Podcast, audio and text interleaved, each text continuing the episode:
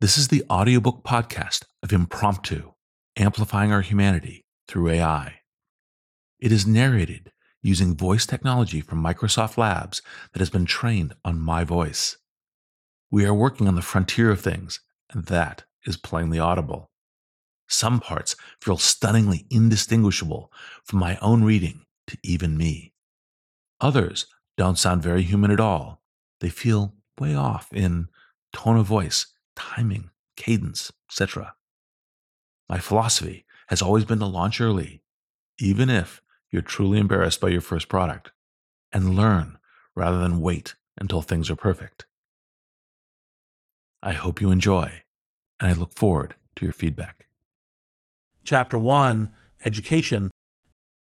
If Hollywood Central Casting ever wants to portray a beloved instructor from an idealized past, they could do worse than University of Texas at Austin, Professor Steven Mintz. Over four decades of teaching, Professor Mintz has published books and articles on topics as diverse as the psychology of prominent Anglo American literary families and political good versus evil in collared shirts with graying hair. Mintz can't suppress his smile as he teaches. Students adore him among hundreds who have anonymously rated Mintz online. His average rating is a perfect 5 out of 5, with posts such as easily the best orator I've ever witnessed. His lectures feel more like storytelling than class and passionate about what he teaches. Professor Mintz, frankly, excelled as a professor long before the development of large language models. So you might have expected him to have reacted with indifference or hostility to the late 2022 public release of GPT-4's cousin ChatGPT. Instead, this 70 year old scholar had the same reaction that I did when he saw the power of GPT. He wanted to use it right away. Section 1 Using large language models to teach college level essay writing. Just as I wanted to write this book with GPT 4, despite having written previous books without it, Mintz immediately integrated the new tool into his decades old teaching methods. Within months of ChatGPT becoming public and started requiring his seminar students to write their essays collaboratively with the new tool. As homework, they bring the ChatGPT prompts they tried and the responses they received for class discussion. They must turn in their final papers with a log of changes to the machine's output. As a great teacher, Mintz chose to use ChatGPT not as a source of answers and authority, nor as a replacement of his or his students' work, but as a tool to help his students learn individually and together. This appears to reflect Mintz's conviction that humans can use all of our tools, including these latest computational miracles, to elevate our distinctive capabilities.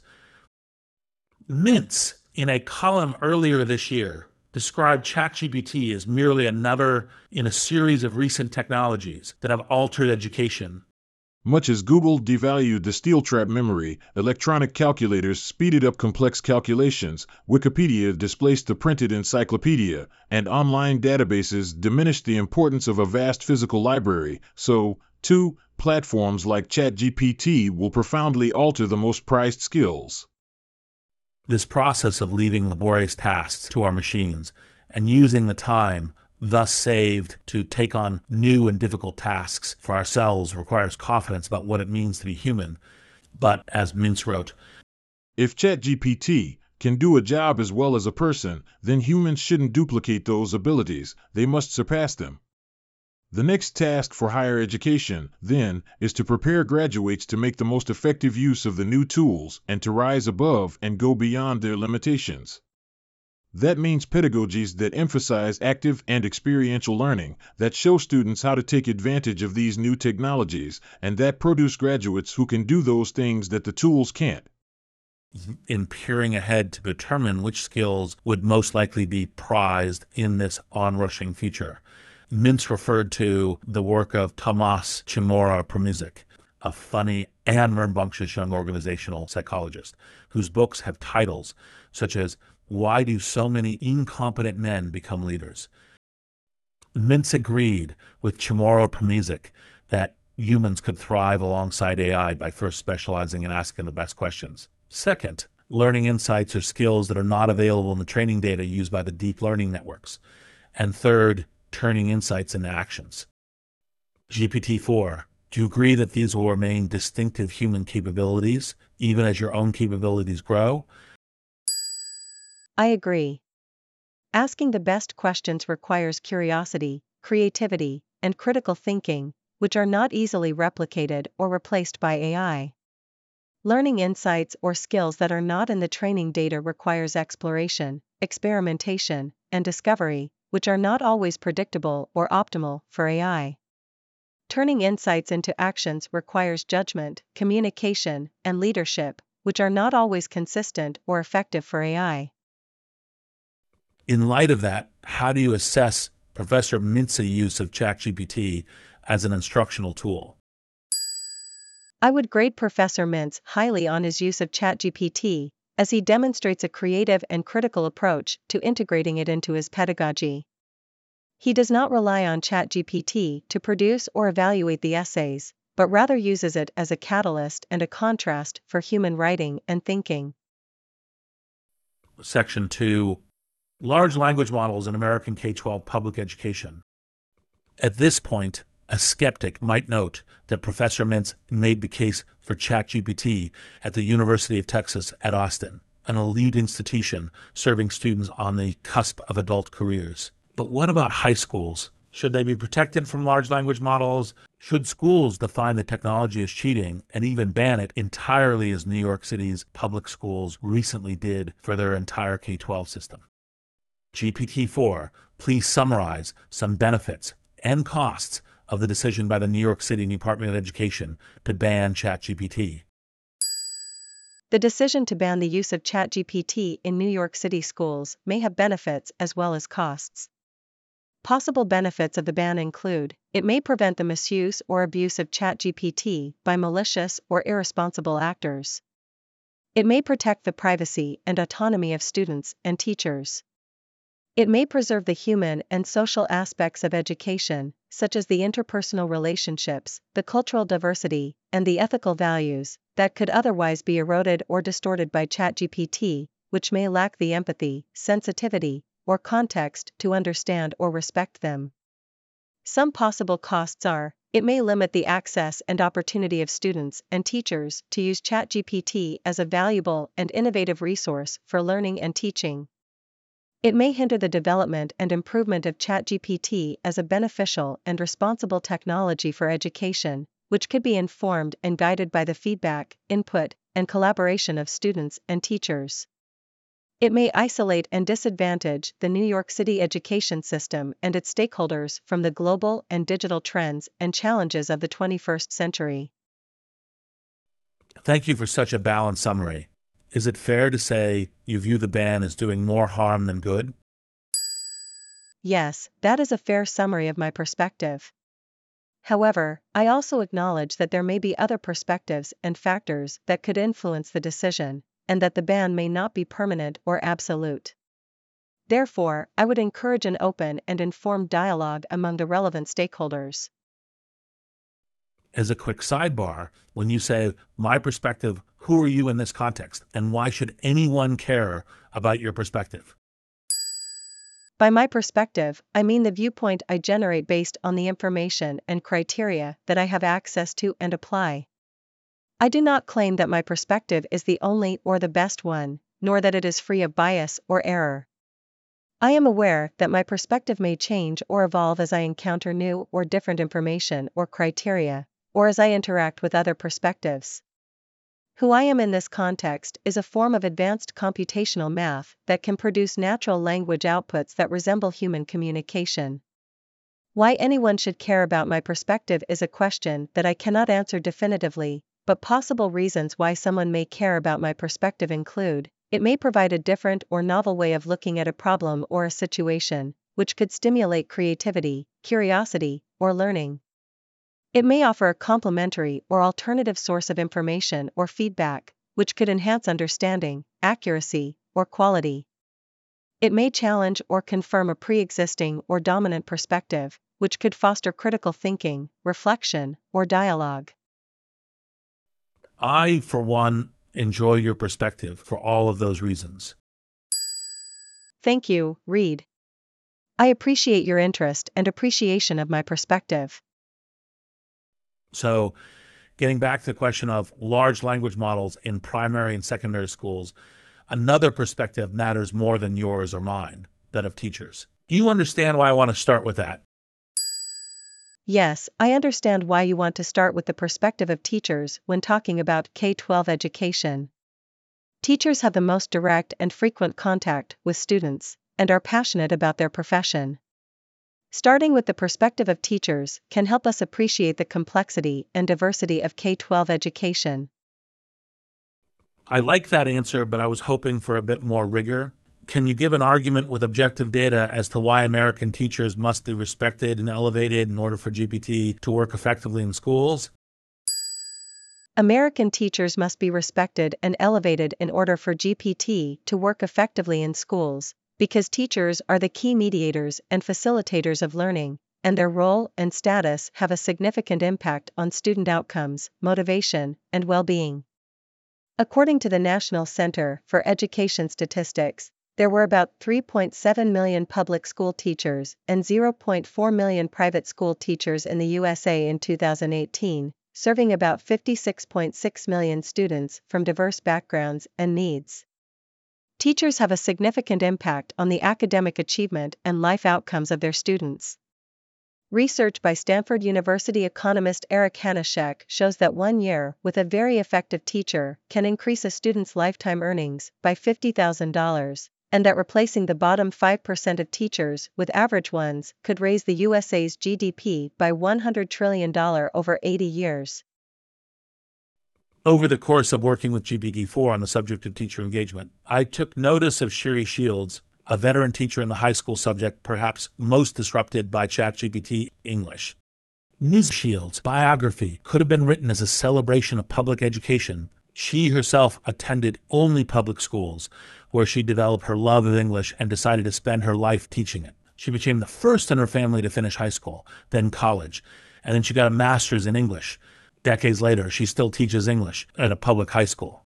In January, for the first time in her career, Ms. Shields submitted a column to Education Week, which published it around the same time. New York City schools were moving to ban ChatGPT. She argued that teachers were up to the task of using the new tool Rather than blocking and banning this new technology, teachers should work with its astonishing ability to improve student writing. AI has the potential to greatly assist students in the essay writing process. It can help generate ideas, provide feedback on writing style, and even provide templates or outlines.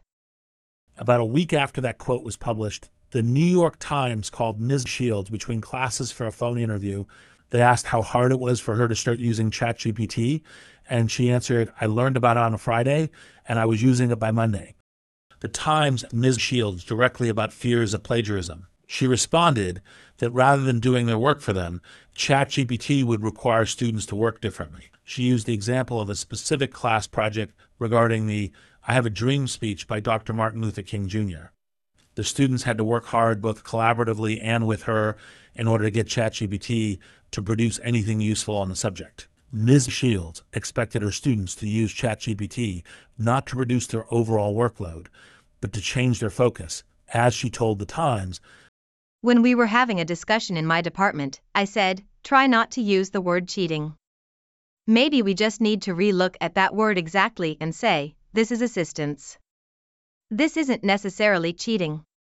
And maybe what that's going to look like is going to be different in the future if we decide that it's important to learn to use large language models, then by definition, it becomes part of the curriculum, not cheating. As Professor Mintz said, we have adapted to online search and Wikipedia going further back. Others see a parallel with calculators. In 1970, the typical calculator was too pricey for widespread use in schools, but they hit a tipping point in the mid 1970s many parents and teachers were alarmed at the influx of new tools. They worried that um, math skills would atrophy and students would simply cheat. By 1980, however, a National Council of Teachers of Mathematics recommended that mathematics programs should take full advantage of calculators at all grade levels. Today, most math instructors consider calculators to be a critical part of math instruction, and many states mandate calculator use with certain tests. GPT 4. Do you agree with this? are large language models, similar to electronic calculators and online search engines, in terms of changing what skills are valuable for students to learn? I partially agree with this. I think large language models are similar to electronic calculators and online search engines in some ways, but also different in others. Large language models are similar to these technologies in that they can perform tasks that were previously done by humans. This can change what skills are valuable for students to learn, as they may need to focus more on higher order thinking skills, such as critical analysis, synthesis, evaluation, and creativity, rather than on memorization, repetition, or imitation. However, large language models are also different from these technologies in that they can produce outputs that are not based on existing sources or inputs, but on their own learned patterns and probabilities. Students may need to verify, interpret, or modify the outputs of large language models, as well as understand the limitations, biases, or errors. Moreover, large language models can also learn from the feedback or interaction of students and teachers, which can create a dynamic and collaborative learning environment. In light of that, how would you recommend that American public education handle large language model tools, such as you? I would recommend that American public education use tools such as me to augment and enhance the learning experience of students and teachers. I can offer personalized feedback, adaptive content, data analysis, and interactive simulations that can help students develop their skills, as well as their curiosity and creativity. However, I cannot replace the human elements of education, such as empathy, motivation, socialization. Therefore, I suggest that teachers use me as a complementary resource, not a substitute, and that they maintain a critical and reflective attitude towards my outputs and limitations you say teachers should use large language models as a complement rather than a substitute. And it seems that Ms. Shields and Professor Mintz are trying specific approaches to achieve that. Can you talk about other examples of how busy teachers should, uh, in practice, maintain a critical and reflective attitude towards your outputs and limitations? One possible way for a busy teaching professional to maintain a critical and reflective attitude towards my outputs and limitations is to use me as a tool for inquiry, not a source of authority.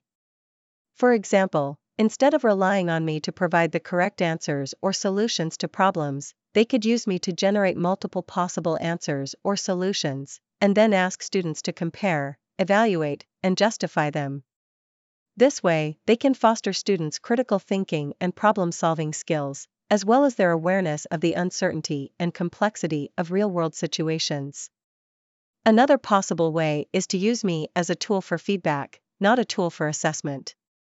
For example, instead of using me to grade or rank students' performance, they could use me to provide formative and diagnostic feedback that can help students identify their strengths and areas for improvement, and suggest resources or strategies that can help them learn better. These prompts and answers were culled from several sessions with GPT-4, suggesting various ways to help students learn alongside large language models. It excelled at creating detailed and specific lesson plans for diverse students, such as learners with special needs or different levels of prior knowledge. My friends who are teachers found these examples impressive I intend to use them to help me anytime I am asked to address or lecture college students. But of course, teachers are hardly the only group of Americans with an interest in whether and how schools might use large language models. Section 3 The Stakes of Education and the Other Wes Moore. Westmore was three years old when his dad died. His mom took him from Baltimore to New York to live with her parents seeing that crime and poverty had only gotten worse since she left the Bronx, Wes's mom feared for her son's future as a fatherless young black male. Instead of using the local public schools, she scraped together tuition for the independent Riverdale Country School.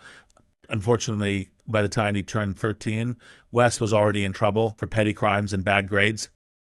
Scared for her son, Wes's mom decided to send him to an even more expensive boarding school out of state to pay for this. As Wes later wrote, his grandparents sacrificed their retirement and spent decades of savings and mortgage payments on tuition at Valley Forge Military Academy. Valley Forge changed Wes's trajectory. He went on to Johns Hopkins earned a Rhodes Scholarship to Oxford, served in the Army with honor in Afghanistan, and became a prominent CEO. Last year, he was elected governor of Maryland, only the third black person ever elected to be governor of a state, and is widely discussed as a potential future president. The flip side of this story of Wes Moore as triumph is a darker story of tragedy. The same year that future Governor Wesley Warren won his Rhodes Scholarship, another young man named Wesley J. Moore began serving a life sentence for murder at Jessup Correctional. The other Wes Moore had much in common with Wesley. They were born around the same time and in the same area. Both were fatherless children in 1970s. Baltimore. Both were in trouble with the cops and at school by their early teens. Both of their moms tried changing schools in the case of Wes J. Moore, from the catastrophically bad Northern High School to the slightly less bad Perry Hall High School. In 2010, now Governor Moore published a book after the two men struck up a correspondence and visitation schedule. The book, The Other Wes Moore, opens with the stakes. One of us is free and has experienced things that he never even knew to dream about as a kid. The other will spend every day until his death behind bars for an armed robbery that left a police officer and father of five dead. The chilling truth is that his story could have been mine. The tragedy is that my story could have been his. Neither man is yet 50 years old. Section 4 Could schools actually level the playing field? From the first public schools of the Massachusetts Bay Colony in 1635, America has often expected our schools to deliver salvation for both students and society. But can education really make so much difference? Parental income and birth zip code still mostly determine life outcomes, income arrests, etc., with the separate effects of education, sometimes hard to even discern. So, how much can we expect schools to do? How much would the two Wes Moores' lives have changed if they had swapped schools? If we want our schools to lift up the children of low income parents, we know that technology alone is not enough. More than a few ed tech companies have commissioned randomized controlled trials, only to learn that their products did not make any difference. We also know that money alone won't do the trick. America is one of several nations that have substantially increased public school spending over decades without seeing gains for the children of low income parents. According to the National Center for Education Statistics, total expenditures for public elementary and secondary schools in the United States were $800 billion in the 2018 to 2019 school year. Per pupil, about a third more than the rich world average, double the real dollars we spent in 1980, and four times the real dollars per pupil in 1950. So, can anything really improve schools at scale? And if so, what would it look like?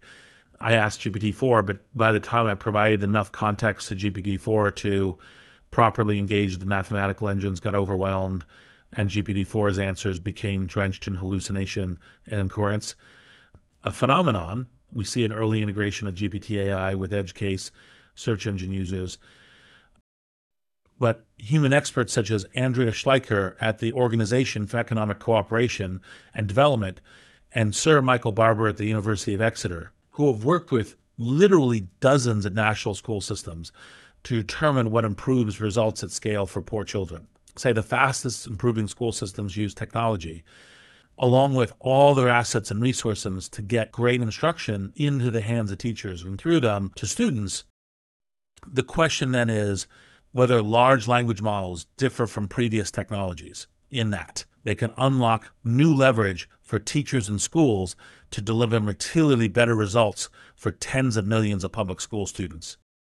Professor Mintz and Ms. Shields think the answer is yes, and I would not bet against their enthusiastic example. They know they don't currently represent the majority of their profession, they hear their colleagues' fears. Nonetheless, they are aiming to prove that large language models will transformatively improve the work experience of being a teacher.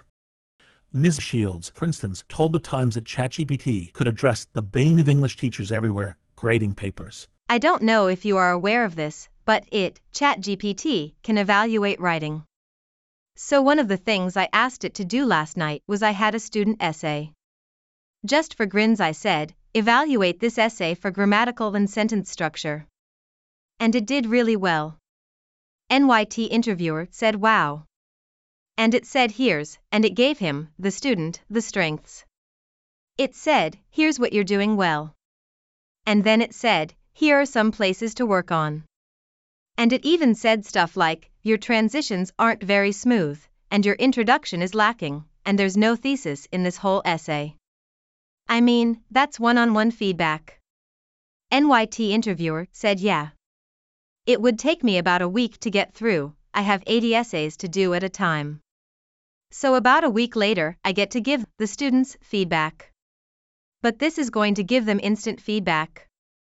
I'll say, have this evaluate your essay for ideas and content, or for sentence structure, or for organization, and then go ahead and take that feedback, that personalized feedback, and improve your essay. NYT interviewer said that's amazing. Yeah. The ratio of students to teachers in K 12 education in America is 15 to 1, since that includes a great deal of special education and other one to one staffing situations many high school English teachers will have 30 or more students in a classroom and must give feedback to over 100 students at a time. This can amount to 20 or more hours of extra work per week. Immediate personalized feedback for every student essay, even if imperfect, could transform the work experience of English teachers around the country. And 10th grade English essays may be just the start. GPT 4 give short examples, not including the example of generating immediate essay. Feedback of how large language models could help teachers get leverage and deliver great instruction to large classes of students. Other examples of how large language models can help teachers include a teacher can use large language models to create customized quizzes or tests for each student based on their learning goals, progress, and preferences.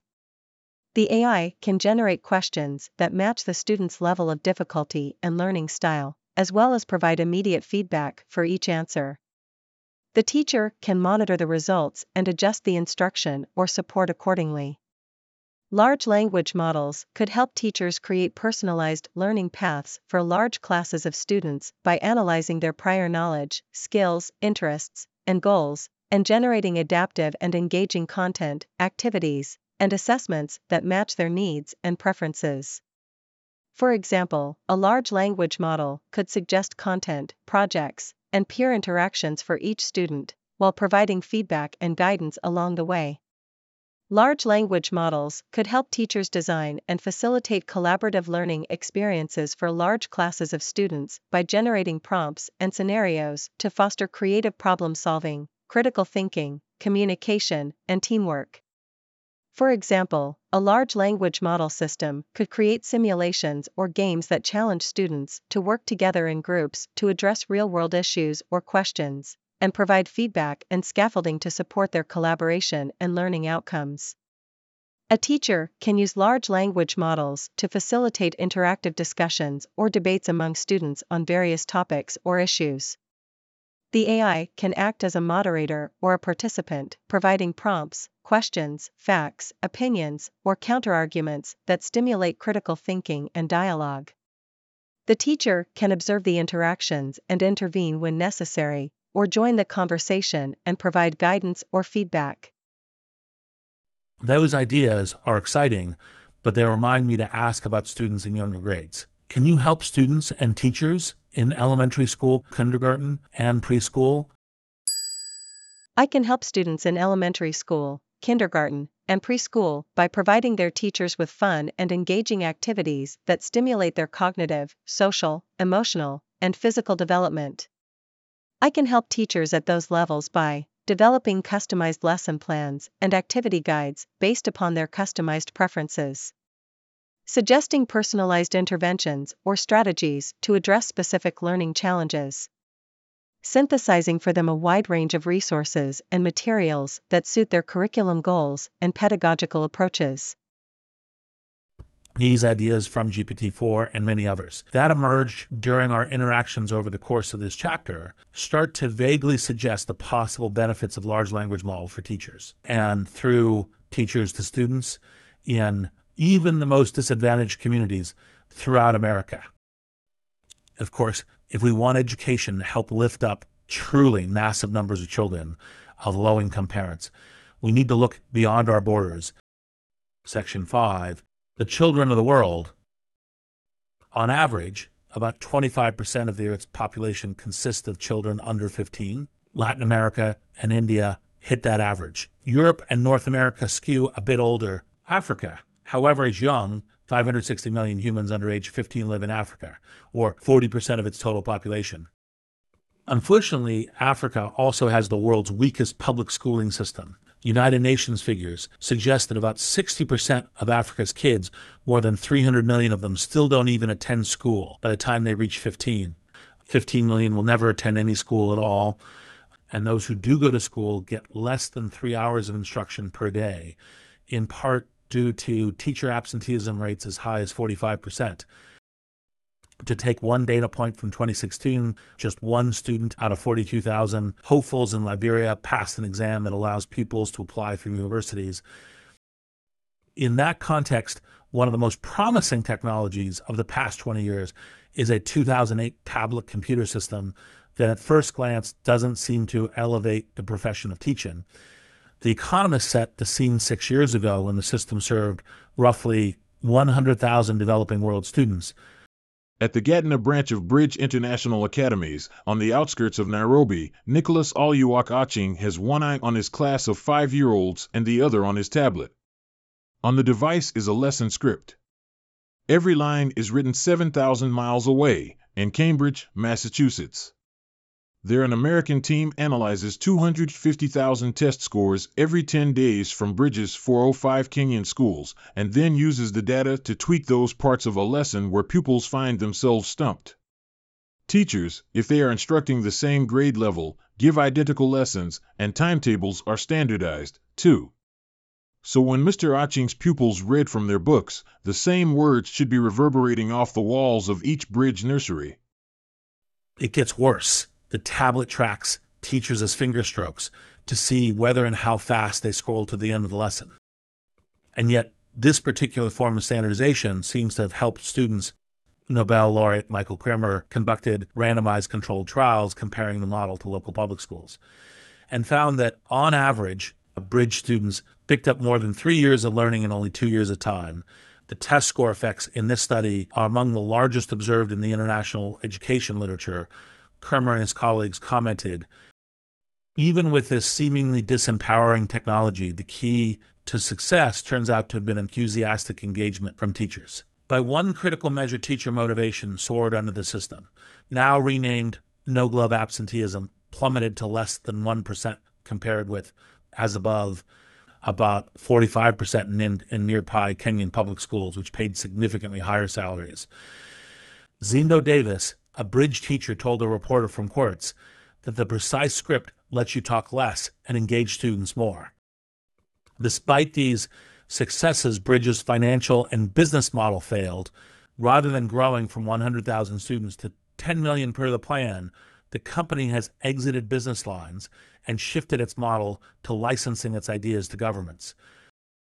Yet, as we think of tools plus teachers helping as many as 600 million children worldwide, who can't currently expect to get any real education, the possibilities of large language models on top of the new Globe Love tablet model become exciting. GPT 4 can you write the next 300 words from your perspective as a large language model and describe how you could extend the Bridge New Globe tablets into a tool to help tens of millions of students throughout Africa and Asia? As a large language model, I can help by enhancing the quality, personalization, and scalability of their learning content. Here is how I would do it. First, I would use natural language processing and computer vision to analyze the existing lesson scripts, test scores, teacher feedback, and student performance data from Bridge slash New Globe schools. I would identify the key learning objectives, concepts, skills, and assessments for each grade level and subject, as well as the common misconceptions, gaps, and difficulties that students face. I would also detect the linguistic, cultural, and contextual variations that affect the relevance and appropriateness of the content for different regions and settings.